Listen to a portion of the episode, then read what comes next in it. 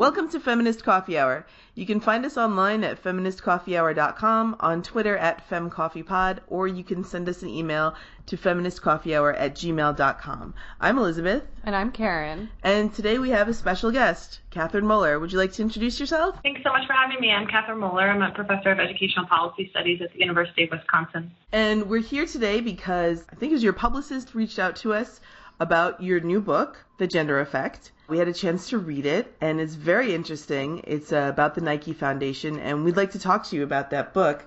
Just to start off, do you want to give an overview or a summary of the book? Yeah, thanks. So, for more than a decade, com- companies like Goldman Sachs and Nike and Exxon have been investing their philanthropic and corporate social responsibility funds in programs for poor girls and women in Asia, Africa, and Latin America. And they've been doing so to generate what they call a ripple effect from the scale of girls and women to the scale of their families, all the way to the nation and even the world.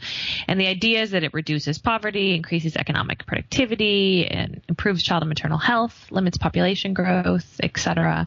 And so this theory of social and economic change has been popularized by the Girl Effect campaign led by the Nike company and the Nike Foundation over the past decade. Um, and it's influenced programs for millions of girls and women around the world, including countries like Liberia, Bangladesh, Brazil, where I conducted my research. So in my book, I really look at this phenomenon and I essentially ask how and why are companies investing in girls and women? What are the effects for both girls and women, um, their lives, their educations, their futures, as well as for these companies, many of which are in kind of the midst of or recovering from ongoing public relations controversies. I thought that was very interesting. I don't think you used this word, but it, to me it seemed like you were describing a paradox that the Nike Foundation and others are saying that they're going to help these girls, but really if you look at their frame, they're saying that the girls themselves are the people affected by the problem and then the solution to them, which doesn't quite make sense if you think about it. Right. So we know um, over research over many decades that girls and women bear the disproportionate weight of poverty. You know, if there isn't water or firewood, they go to get it. If there's a reason why a family can't send a child to school, it's most likely a, a girl who's kept at home to do household labor to take care of siblings. So we know that girls and women are bearing this disproportionate weight, and yet these solutions are also drawing on that same logic, right? So Sylvia Chant, who's at the uh, London School of Economics, calls it really the feminization of obligation and responsibility. So where by policy programs and solutions to deal with poverty become feminized in and of themselves. Could you give maybe a specific example of how that might happen? Programs from institutions from the World Bank and the Nike Foundation to the Gates Foundation and the State Department have heralded this one statistic as a reflection of the kind of return that occurs when you invest in girls and women. And the statistic is that essentially girls and women spend 90% of their income on their children and their families, whereas men only spend 30 to 40%. And in this way, those who circulate this statistic kind of imagine that girls and women will put significantly more into their families um, and their communities, which makes them a better investment, right? The return is going to be higher. But what people who promote this statistic as a reflection of women's empowerment don't mention or perhaps don't understand is that if the statistic were actually true, then this purported social and economic return reflected by this statistic would actually be generated by gender disparity at the level of the household. So between a male and female partner as opposed to women's empowerment, right? And we see this same logic in cash conditional transfer programs such as Bolsa Familia in Brazil, Oportunidades in Mexico, as Tara Cookson, the author of the new book Unjust Condition, points out about the kind of women's work and the hidden costs of these types of development programs. But it's not just occurring at the level of the household within this logic. It's also imagined that girls and women are going to take more responsibility in their communities than men in terms of unpaid work, what is often called the kind of third shift in terms of the development of a nation. And so, for example, at the NGO that I studied, one of the executive directors said at a staff meeting that the organization needed to stop asking the girls and young women in the program to clean up the streets. So they were doing all sorts of service programs and that they actually first needed to focus on themselves and their own education before they were, you know, expected to be you know, doing more for their family, more for their community, more for their nation, etc.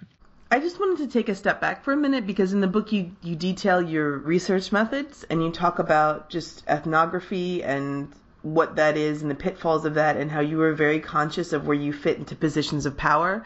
Like, for example, when you were at the Clinton Global Initiative versus when you were, you know, observing these NGOs working with these girls. Do you want to talk about that at all? Yeah, so ethnography is based on participant observation, so whereby one is actually participating in the practices that one is observing and researching. And so when one does multi sited ethnography, which is what I did, in order to understand a globalized policy or globalized practice or discourse, um, one often ends up in different sites that are you know unequally situated vis-a-vis one another. And so in the research design, in order to understand corporate investments in, in girls and women, I focused on the Nike Foundation and their institutional relationships with three different types of development institutions. So, two NGOs in Rio de Janeiro, the Clinton Global Initiative in New York, and then also the World Bank in Washington, D.C. And so, as a result of the kind of power structures that situate these institutions within the kind of global economy of development, um, I had different relationships with each of the institutions. So, you know, in the NGOs, for example, I was, you know, coming from the U.S. with a Fulbright. I was very much in a, in in a position of expertise and authority vis-a-vis many of the NGO actors, including the educators, the young women. And so I was very conscious about the kind of gendered and class nature of that, as well as questions around citizenship and language as well.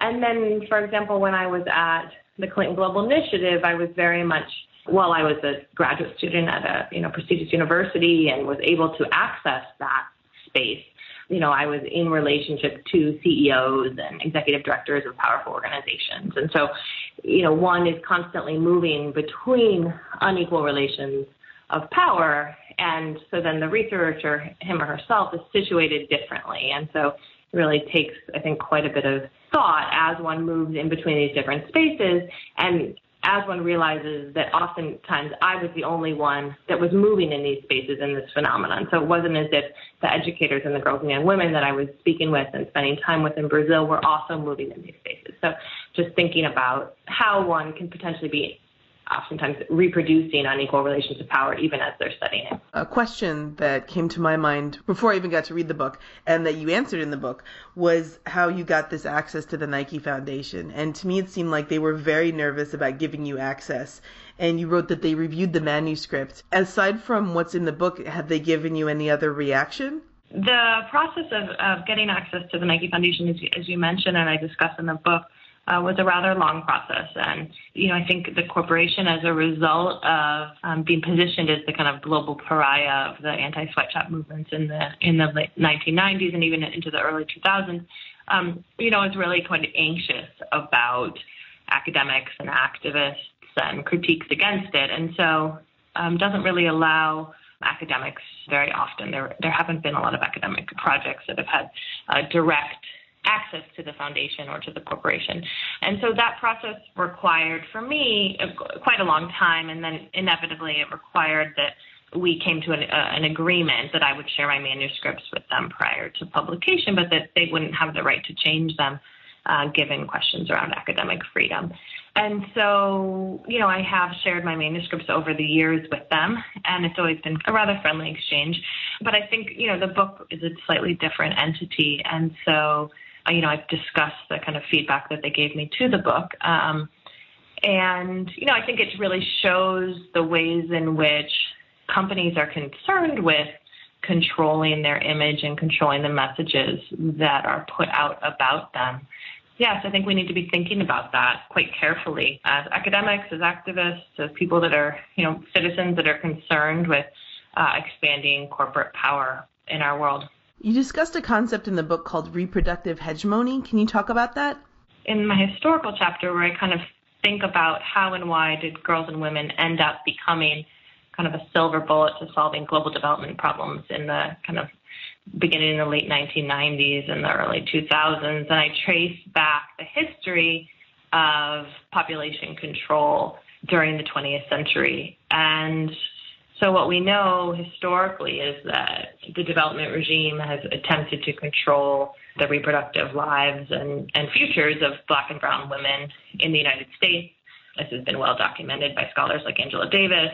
And then throughout the global south, spaces like Puerto Rico, Brazil, there are long histories of institutions attempting to control um, women's fertility for kind of neo-Malthusian reasons that if you decrease population, you're going to increase economic productivity. So part of what I show is that as that became not politically acceptable following the kind of debates within population and development arena in the 1970s due to feminist critiques, particularly coming from the global south and women of color in the US around you know the fact that this was really against women's fundamental rights yet the same kind of logic persisted that you had to have decreased population in order to be able to, to unleash economic growth. And so, what part of what I argue is that the girl effect and the kind of investment in girls and women um, regime really takes up that same logic that you will need to push back pregnancy in order to be able to unleash girls' economic potential. And so I argue that it, rather than being in the language of reproductive control or you know reproductive violence, for example, that it's actually what I would call reproductive hegemony, so that it's an attempt to control girls and women's fertility and reproduction, but through processes of consent. And so girls' education actually becomes the way in which um, girls and women consent to participate in a population, a population kind of logic that attempts to have them push back the age of pregnancy. Now, whether that actually happens or not, right, is a whole different question. But that is actually attempting to do that, but through the logic of consent. So my question for you would be: Is this a both and situation? For example, um, women in the global south need access to contraception, and the Nike Foundation, you know, is using this need for their own ends, Right. So I think they kind of dovetail into one another, right? So for decades, uh, girls and women have been demanding access to reproductive, you know, technologies, contraception. You know, we know that those are unevenly distributed around the world, and so yes, at one time there is a demand for that um, as a fundamental right you know, as men at the same time, I think it also picks up on this other kind of neo-Malthusian development logic that pushing back pregnancy and reducing fertility is good for economic growth. Could you describe the Malthusian concept for our listeners who might not be aware of the language? Malthus was an economist who argued basically that increasing population creates stagnation around economic growth. And so um, that idea has been picked up in various permutations over time. And I would say it's, you know, kind of a hegemonic logic in, in, in many ways where aspirations to population reduction and kind of control of fertility becomes a way to promote economic growth even today. And in this context, when you say hegemonic, are you kind of saying the way that power reproduces itself? Yeah, so hegemonic in the sense that it's a kind of the dominant idea, exactly. It seems to me that what you're talking about in the book is kind of a conflict that, say, the Nike Foundation or these IMF might see girls as a means to their own ends versus from a human rights perspective, seeing them as an end into themselves, just helping them because they're people who need help. Would you would you agree with that? Yeah, so I think within this kind of logic of the girl effect, girls and young women very much become a means to development, a means to what is called, you know, in, in the language of the Nike Foundation, is this ripple effect that investing in girls has, right? So the idea is that it decreases poverty, increases economic growth, you know, this whole kind of, you know, multi-indicator ripple effect that happens from the scale of the girl to the, her family, to her community, to her nation, and the world. Um, and so as a result, girls become a means to that rather than their education being an end in and of itself. And so that's, I think, where we need to think about the consequences of that for the content of educational programs and policies. Um, because I think it looks different when we think about girls as a means to a whole set of development goals as opposed to girls and young women as an end in them themselves where Karen and I are coming from this, we wanted to talk to you about this at the beginning, um, as kind of skeptical of, of capitalism and skeptical of neoliberalism. I think that this book really kind of clarified for me at least what neoliberalism is, and I know that wasn't the purpose of the book, and what the critiques of it are. So I wanted to thank you for that. I know that that wasn't your goal and this was about something much more specific, but I think by seeing it in a specific context, it really helped me grasp that concept. And I think something that was tricky for me to understand, but that I eventually did, was you described the way that these these foundations kind of perpetuate and excuse the exploitation of girls and women through helping them. And that's a big concept to kind of wrap your head around. Yeah, so so one of my arguments is that you know these are some of the most powerful companies in the world in each of their areas, right? And what we know about these companies is that oftentimes their labor practices um, are exacerbating vulnerability for girls and women, even as they claim to be doing good to them.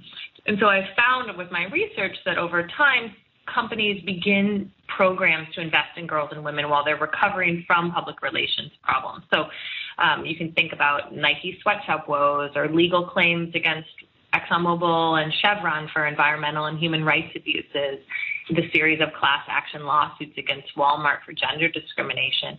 These are all companies that have had significant controversy over their business practices, um, some of which involve female workers and certainly involve communities where women are living and working and you know raising families and trying to um, have meaningful lives. And so, you know, here I think we need to ask ourselves whether these corporations have taken up the cosmetics of gender equality without its substance, as well as they're positioning girls and women to solve problems that oftentimes these companies have been part of creating. Something I was thinking about was I understand that for, for legal and for tax purposes they're separate, but do you think that we can really separate the Nike Foundation from the Nike Corporation? You know, I think it's an interesting question. I mean, I think, you know, from an anthropological perspective, you can kind of see the ways in which they are distinct entities that are related because obviously the money that the Nike Foundation has comes from the profit of the Nike Corporation. So in that respect, they are intimately entangled in one another. But I think we see within philanthropy in general that oftentimes, in the language of Peter Buffett, who um, you know, is the co-chair of the of the Novo Foundation. He wrote a really uh, beautiful op-ed in the New York Times a couple of years ago called the Charitable Industrial Complex, and he talks about the ways in which we're often solving problems with our right hand that we created with our left. And you know, I think when we think about corporate philanthropy, that's often the case, right? So we have companies that you know, are doing what they do, whether they're in the extractive industries or manufacturing or technology, right? And those have negative externalities. Um, they have effects on the world that are not necessarily positive, that are exacerbating conditions of vulnerability for the poor, girls and women um, throughout the world. And so then their philanthropic endeavors, whether it's a family foundation, for example, like the Walton Foundation or the Gates Foundation, or whether it's actually a corporate foundation like um, the Nike Foundation is, are often trying to do good at the same time that these other practices are, are happening alongside them. So, is there a way for these foundations to do more of a systematic or deep philanthropy that might actually end up offsetting some of the damage caused by the corporations that they're tied to? Is there a way for the current system to be restructured, uh, or is the solution more changing the system? You know, I would say the latter, right? So um, I think in the kind of international imaginary, the Girl Effect and other, you know, types of programs have really um, had the effect of depoliticizing girls and women's demand for fair corporate labor practices, equitable education, and, and like a just global economy right? And so I think if companies really genuinely want to serve girls and women, then they're going to listen to girls and women's demands. And that is that these companies should first clean up their business practices here in the US and around the world um, that put girls and women at risk. So that includes safe working conditions, paying equitable living wages, where regardless of whether you're, where you're located, allowing your workers in your contract factories to organize, providing health insurance, fortifying public systems through actually paying proper taxes in the places where you operate around the world. And so I think if companies were to do these things first, these would be much more sustainable long term solutions for ensuring girls and women's well being than these kind of quick fix, short term philanthropic programs that are trying to deal with the problems that global capitalism has created over time. You talked about the two different programs in, in Brazil, one with AFD and one with uh, GJO, Alliance for Development, and the Gender Justice Organization, I believe. And you talked about the very intrusive data collection that was done on the girls who participated in the program. They were asked like very intimate questions about sex and their their sex lives and their families' economic situation and, and things like that. And I was just wondering, I know that this data was useful to the Nike Foundation, but did they, they consider that in their cost of the program? Like, did they consider that in what they were getting back? You know, part of you know, global development today is this push for data and this push to find data that programs and policies um, can be proved, right, with mostly uh, quantitative data. And so we see monitoring and evaluation programs really being pushed across the development regime. This is not just the Nike Foundation or, you know, this particular area of investing in girls and women. And so the NGOs that I studied, and the, the two you just mentioned are pseudonyms for the actual NGOs, they, in their relationship with the foundation as a grantee, um, had to develop a monitoring and evaluation system for proving that their program was actually effectively unleashing the girl effect, which was the intent of these grants. And so you're right, they had this kind of elaborate system that included questionnaires that were given to the young women at the beginning of the programs and the end of the programs.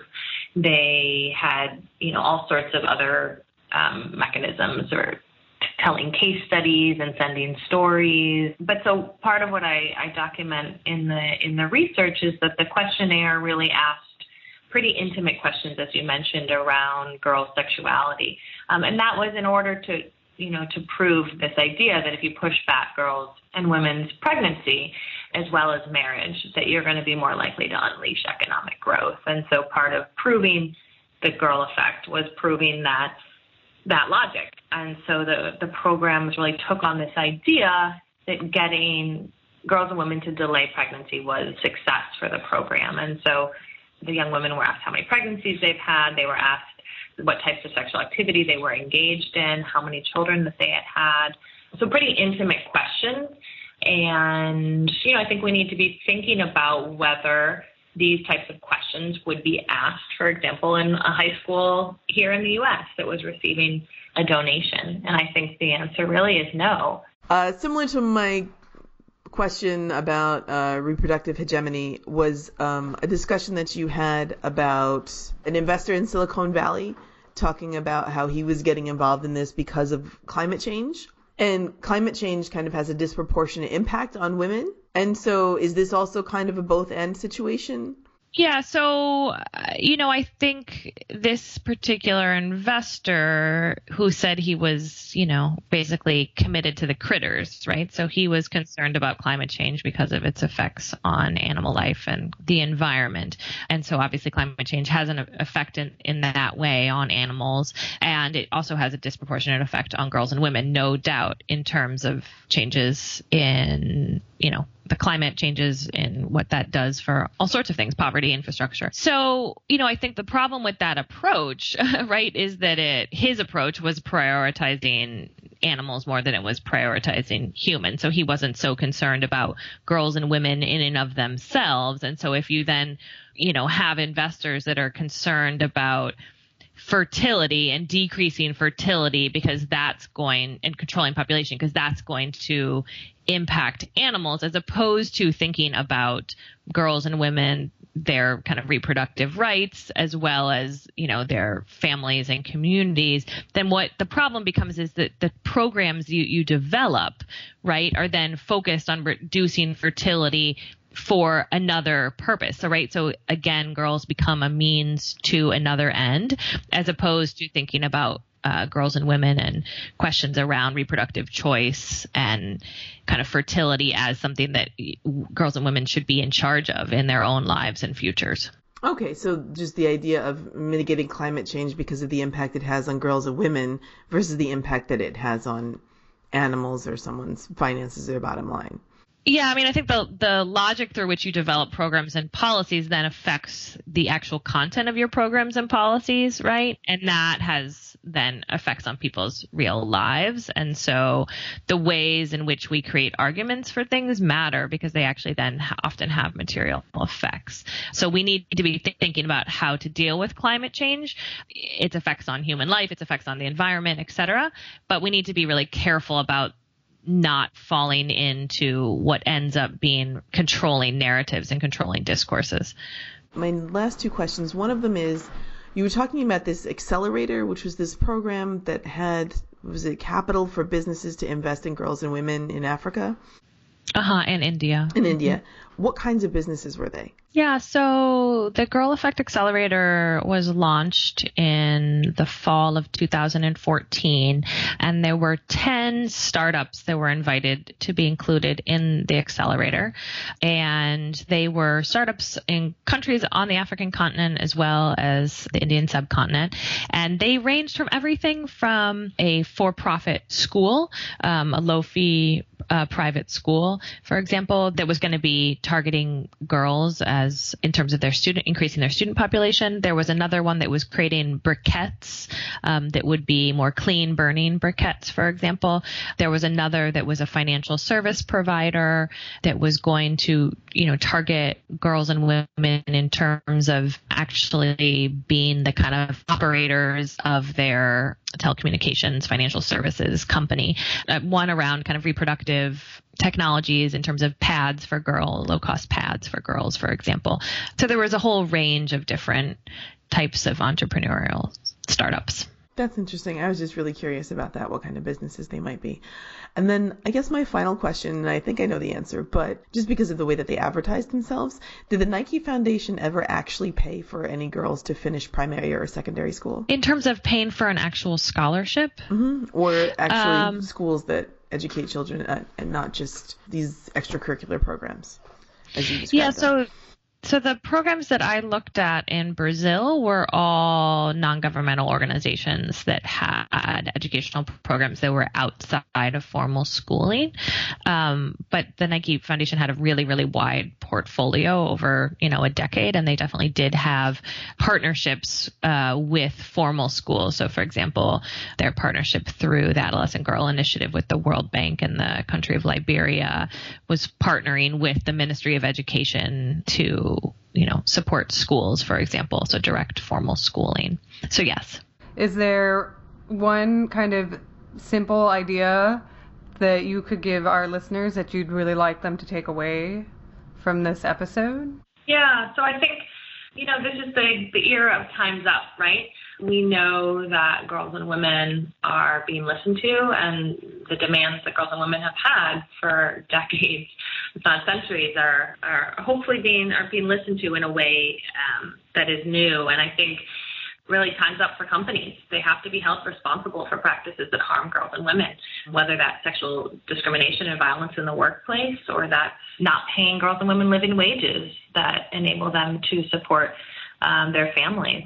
And so, you know, I think my research over the past decade shows that these powerful companies are often claiming to empower girls and women around the world, even as they're exacerbating these these vulnerabilities through their businesses. So, you know, I think companies need to actually, you know, put their money where their mouth is and say we're we want to do good to girls and women, and so that means that we're going to really carefully look at all aspects of our business before we try to do philanthropic work um, that really should come that should come last, and that girls and women need to be asked. Feminist organizations, um, women's rights organizations who've been doing this work for a very long time need to be at the forefront of shaping you know how these changes in the global economy happen and so companies need to be partnering with them and they need to be asking them to take on the leadership positions and really kind of make the decisions you know put power in the hands of feminist organizations and women's rights organizations in order to shape the kind of future. I read an article that you wrote for the Huffington Post about transformative feminism. What is transformative feminism? That's an excellent question. So, I mean, I think transformative feminism is feminism that takes seriously the ways in which race and gender and class substantively shape um, women's lives and our institutions and our global economy. And then in order to deal with girls and women's futures and the futures of our communities and our planet, we have to deal with the ways in which these forms of power, the ways in which difference operates across unequal relations of power, and that those have to be taken together in order to really to create any sort of substantive future. That we can't be just thinking about girls and women or just thinking around the axis of gender. That we really have to be taking seriously race and gender and sexuality and class in order to create a sort of transformative future. If people want to learn more about these kinds of issues, is there any kind of quick recommended reading that you have besides your book, of course? Yes, thanks so much. So there are really an exciting set of books that are coming out. There's one called The Forging the Ideal Educated Girl, The Production of Desirable Subjects in Muslim South Asia by Shanila Koja Moljil. And then Unjust Conditions, Women's Work and the Hidden Cost of Cash Transfer Programs by Tara Cookson. Those sound interesting. Thank you so much for talking to us and for coming on our show. Where can people find you online? I can be found at kmoeller.org. Great. And you can find me online at Miss Cherry Pie, P-I like the number pie. And you can find me at uh, Karen, U-H-K-A-R-E-N. And you can find the book uh, online, or uh, where would you recommend people purchase the book from? Yeah, through the University of California Press or Indie Unbound. Thank you so much and have a great day. The Political Flavors Feminist Coffee Hour podcast theme song is Making It Hard by Bridget Ellsworth. You can listen to her music at soundcloud.com slash Bridget Ellsworth. And you can listen to her other songs there as well. And if you like what you hear, you can give her a like or even a follow.